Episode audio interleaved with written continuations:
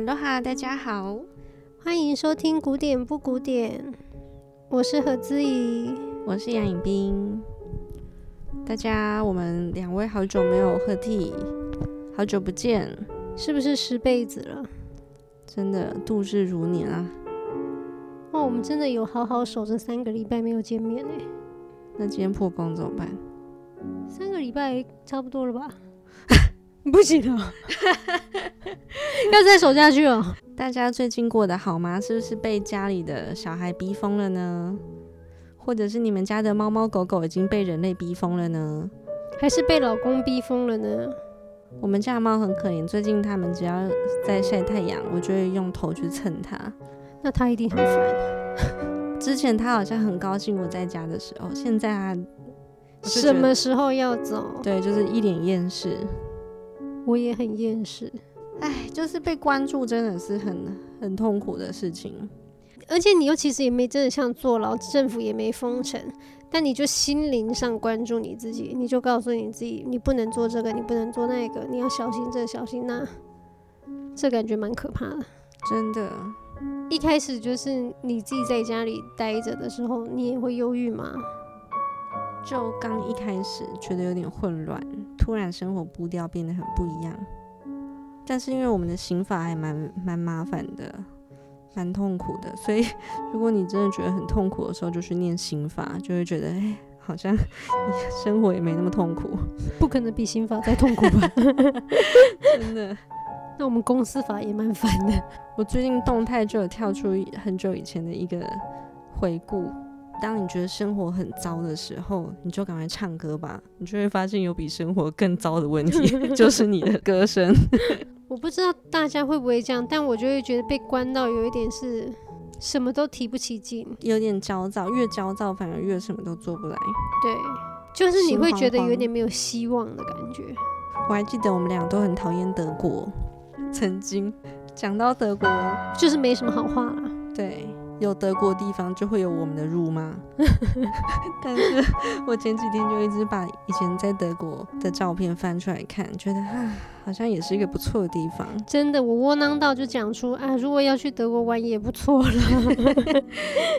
天哪，我跟你说，疫情爆发前我绝对不会说出这种话，因为我一直看到你那件那个条纹衣服，我就一直想到你那一天穿这件衣服是不是？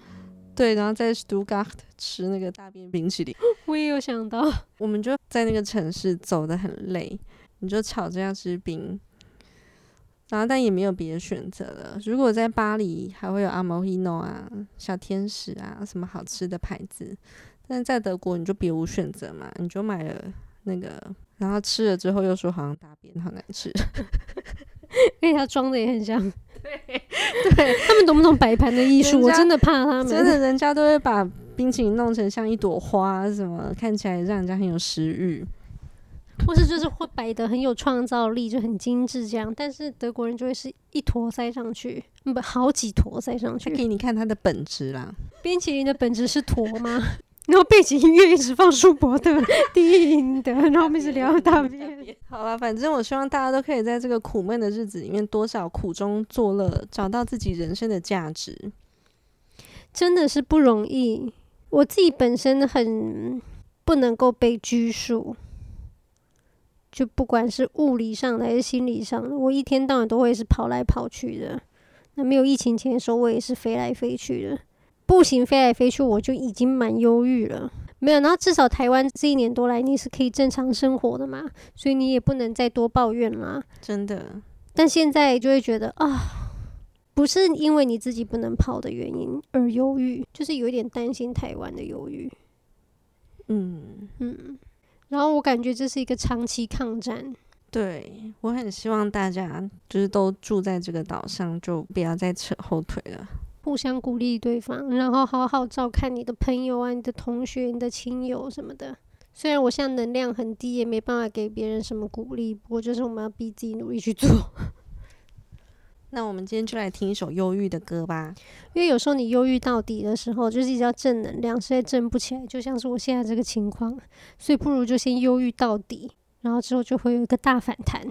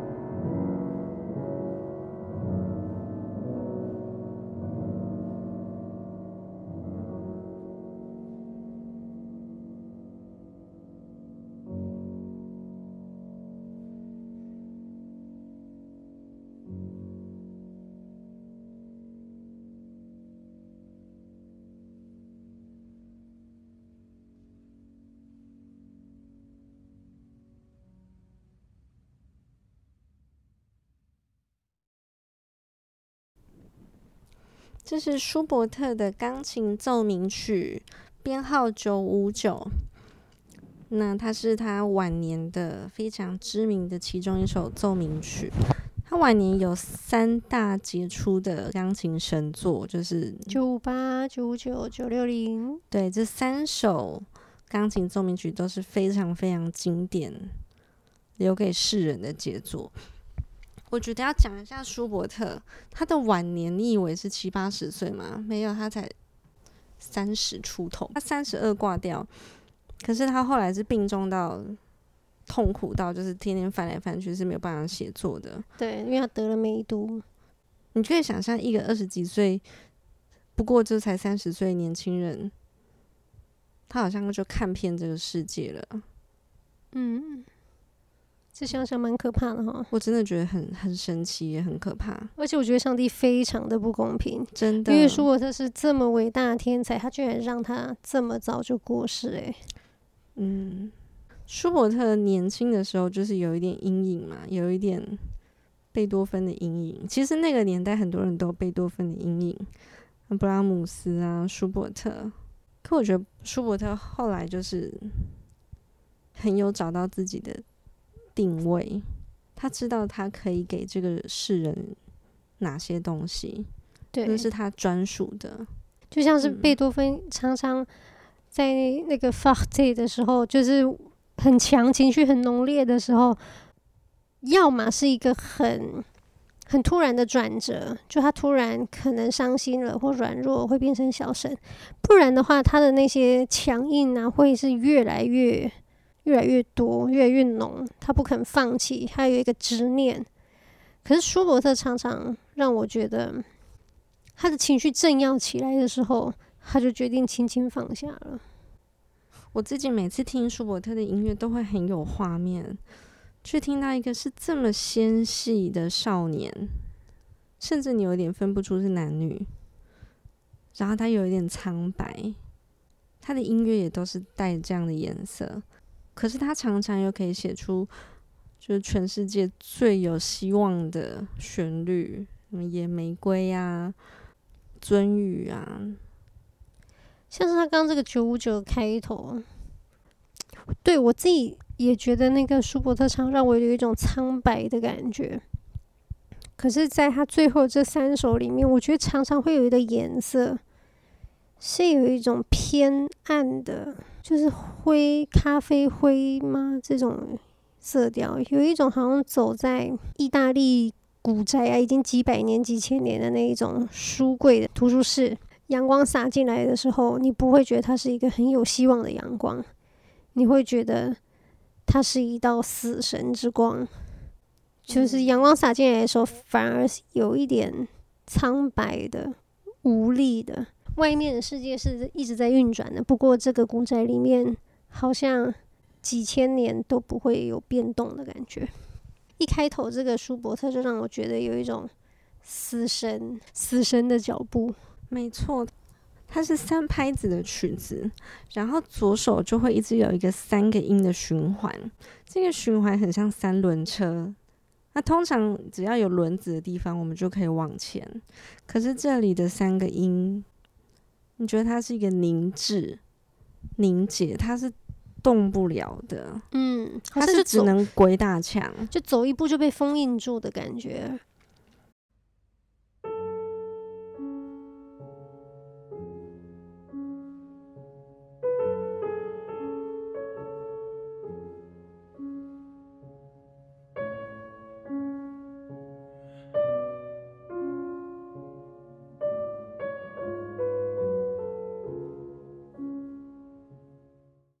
时间、空间全部都凝凝结在那个地方了。他知道自己是走不出去的。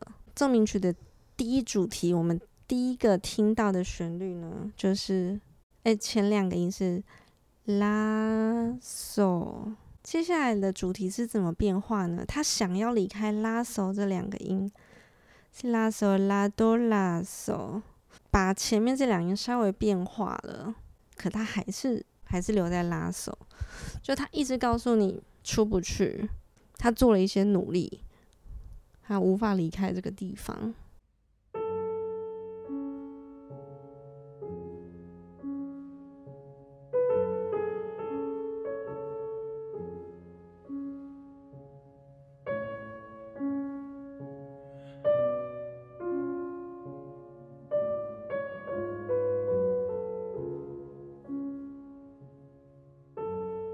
我在看这个谱的时候，我就发现他放了很多休止符在左手上面，就是第三个音每次要加第一拍的时候，他他一定会有一个休止符。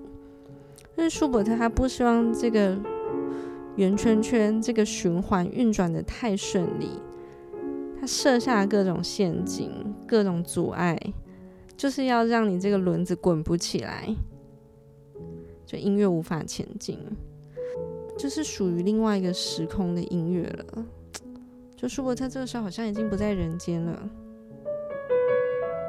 就跟你不会觉得他在天堂，对啊，他好像是在天堂跟地狱之间的一个平行世界。因为我实在觉得开头或者这整首一种速度，都让我觉得是一种死神缓缓要降临的感觉。对他，他不是在天堂，嗯，就音乐的第一段就是这么绝望，可是又这么美。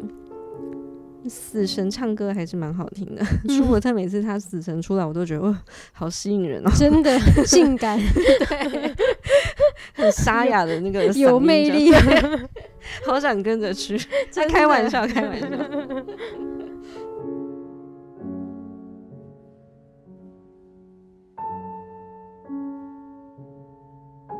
次的主题出现呢，它的右手的旋律变成了八度音，也就是你会听到原本的主题上方再叠上了一个八度音程。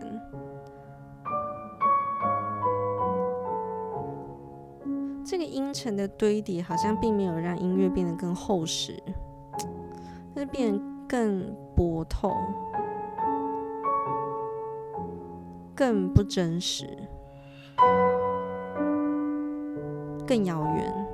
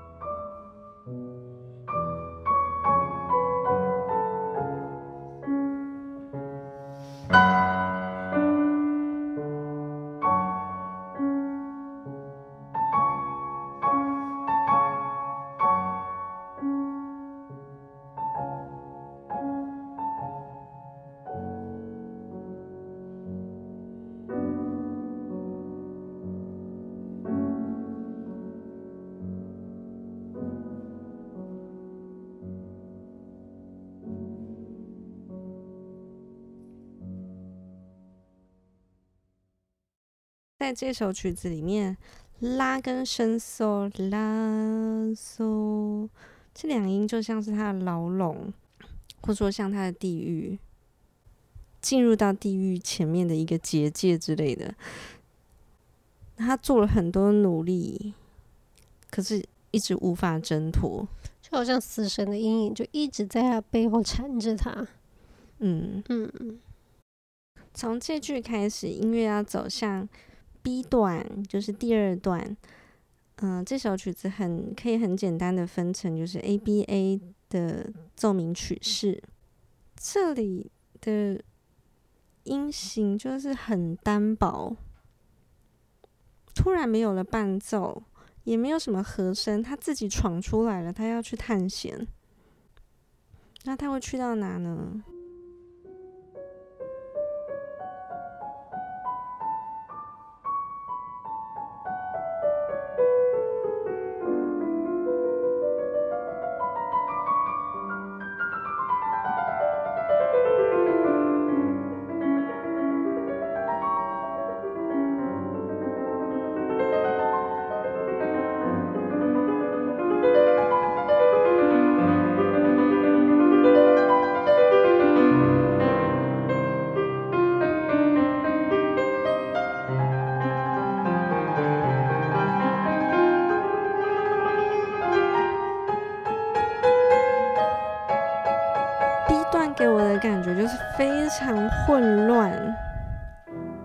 整个地表啊，什么全部翻搅过来，动荡，没有一个秩序了。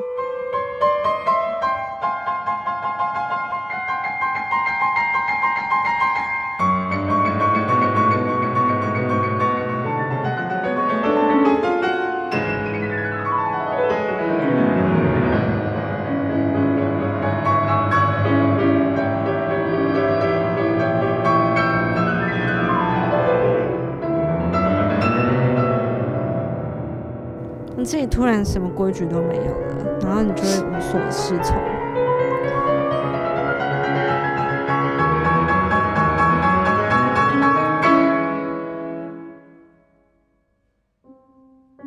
A 段就是给我的感觉，他是舒伯特，也是死神本人，然后慢慢的逼近，这样他无力反抗，这个死神越走越近。B 段的时候，我觉得他好像突然缓回过神来，他感觉到了死神真的逼近了，然后他开始有一个人的反应了，就要表现恐惧，表现害怕，他要逃脱，对，他开始惊慌失措，他不想要，他不想真的就这样被带走，因为他突然醒了，或是他突然意识到这一切有多可怕了，他要抗拒，他要挣扎。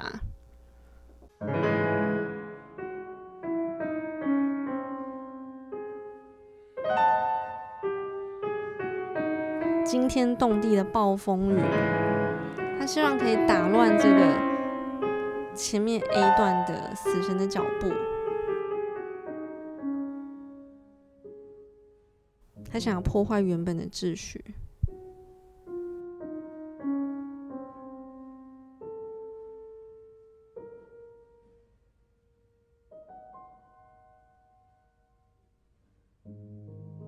我觉得这也很像抗争，然后也的确有一点点贝多芬的意味。可是我觉得他也是用很舒伯特式的贝多芬的抗争的心。对，我讲他的就是很不舒伯特，就是不像他往常，知道因为他一般就是，嗯、呃，轻轻轻轻轻提起，轻轻放下。没错，这里说我真的是一开始听到觉得，哎、欸，怎么会这样子啊？他怎么会那么激动？这样，嗯，蛮错愕的。然后我就真的觉得他想要为他的生命奋斗，他想要抗争，或者他那时候梅毒真的太痛苦了，他真的别无选择，然后他已经已经 K 笑了。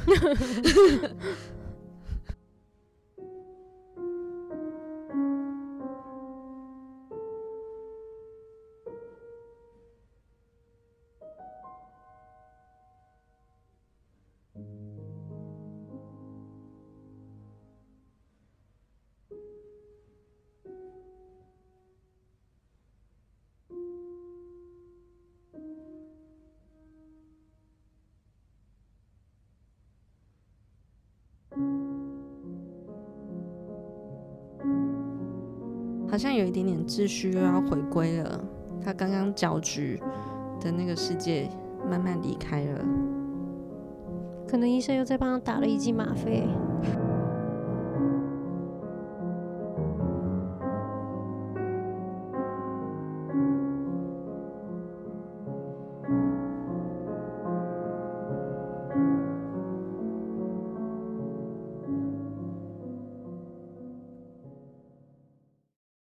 那个左手，我觉得好像一个很有包覆性的海浪，很温暖、很很厚实的打上来。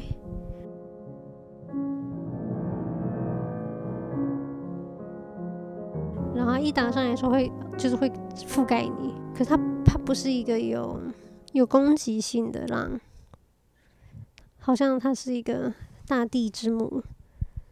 然后卷起他的温柔，然后覆盖在你身上。哦，我实在太喜欢那个左手了。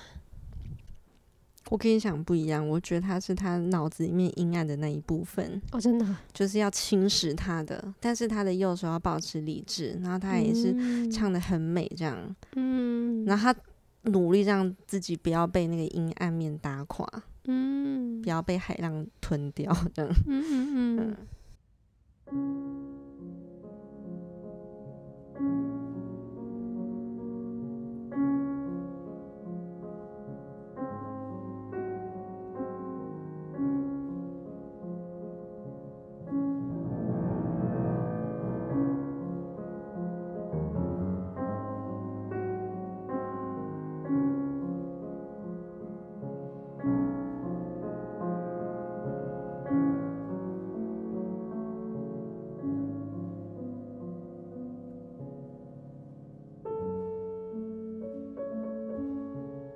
回到 A 段，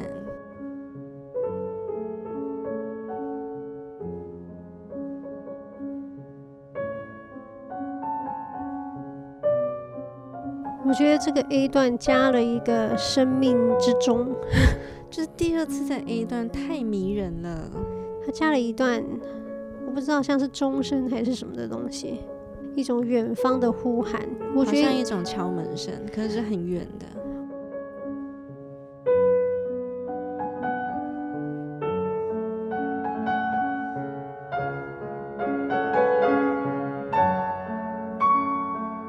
个天堂加地狱的一个可怕的地方，也不是可怕的地方，一个他害怕的地方，然后再招手要他过去，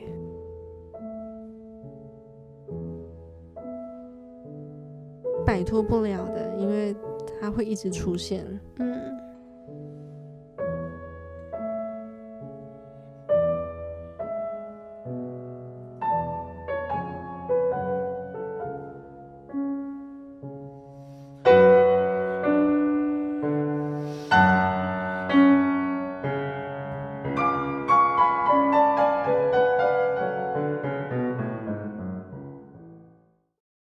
觉得那个噔噔噔噔，它又很像你即将要去到的地方，嗯，死亡之地，又很像是你曾经经历过的，嗯，一些回忆。就我分不太清楚它是过去还是未来，嗯，我自己觉得它很像一个求救声，嗯，就是他要对外界呼喊的求救声，但是他的敲门声，因为他很没有力气了。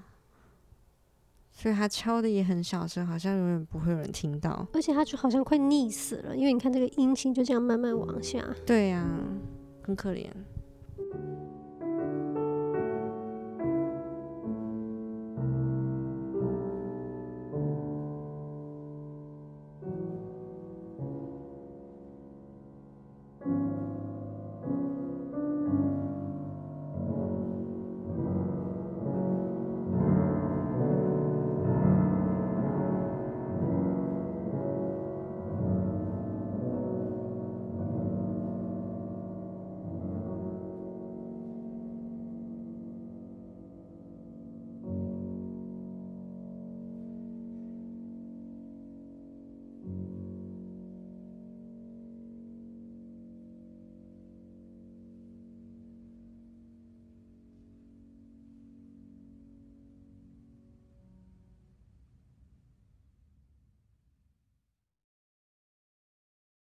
最后这个结尾，我觉得它有一种全部都变成灰黑色的感觉，就是前面的透明啊，或者一点点光线都没有了。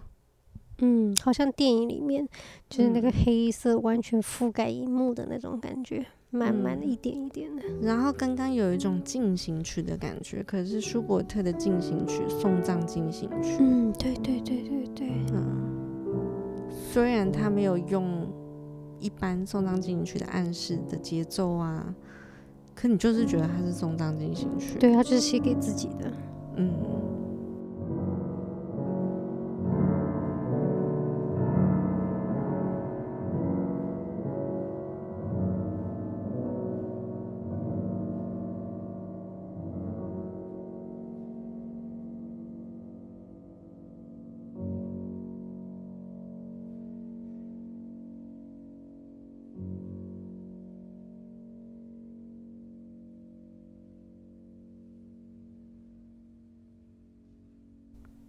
那如果大家听了这首曲子觉得非常灰暗的话，那我就劝你继续把这个九五九后面听完，就会发现它异常的乐观。然后如果乐观完之后又想要耍忧郁的话，可以再去听九六零。啊，九六零又不只是忧郁来的，它就是包容万象，全世界自然，就真的很像你说的大地之母，她就是一个很伟大的妈妈，海纳百川的感觉。要欢迎各位听众到我们的 Facebook 粉专“古典不古典”，嗯，来留言，然后按赞。欢迎大家给我们一些批评指教，有什么想我们介绍的曲目，也欢迎留言给我们，跟我们说。我们有定期或是不定期的呃赞助专线，连接放在我们的 Facebook。那如果你喜欢我们的内容，欢迎给我们一点支持。那如果你们有留言在 Facebook 上面的话，我们有机会也会在节目上回答你们。希望大家不要吝于跟我们互动，毕竟都已经关在家了，已经没什么人好讲话了。我们很闷，相信你们也是。拜拜。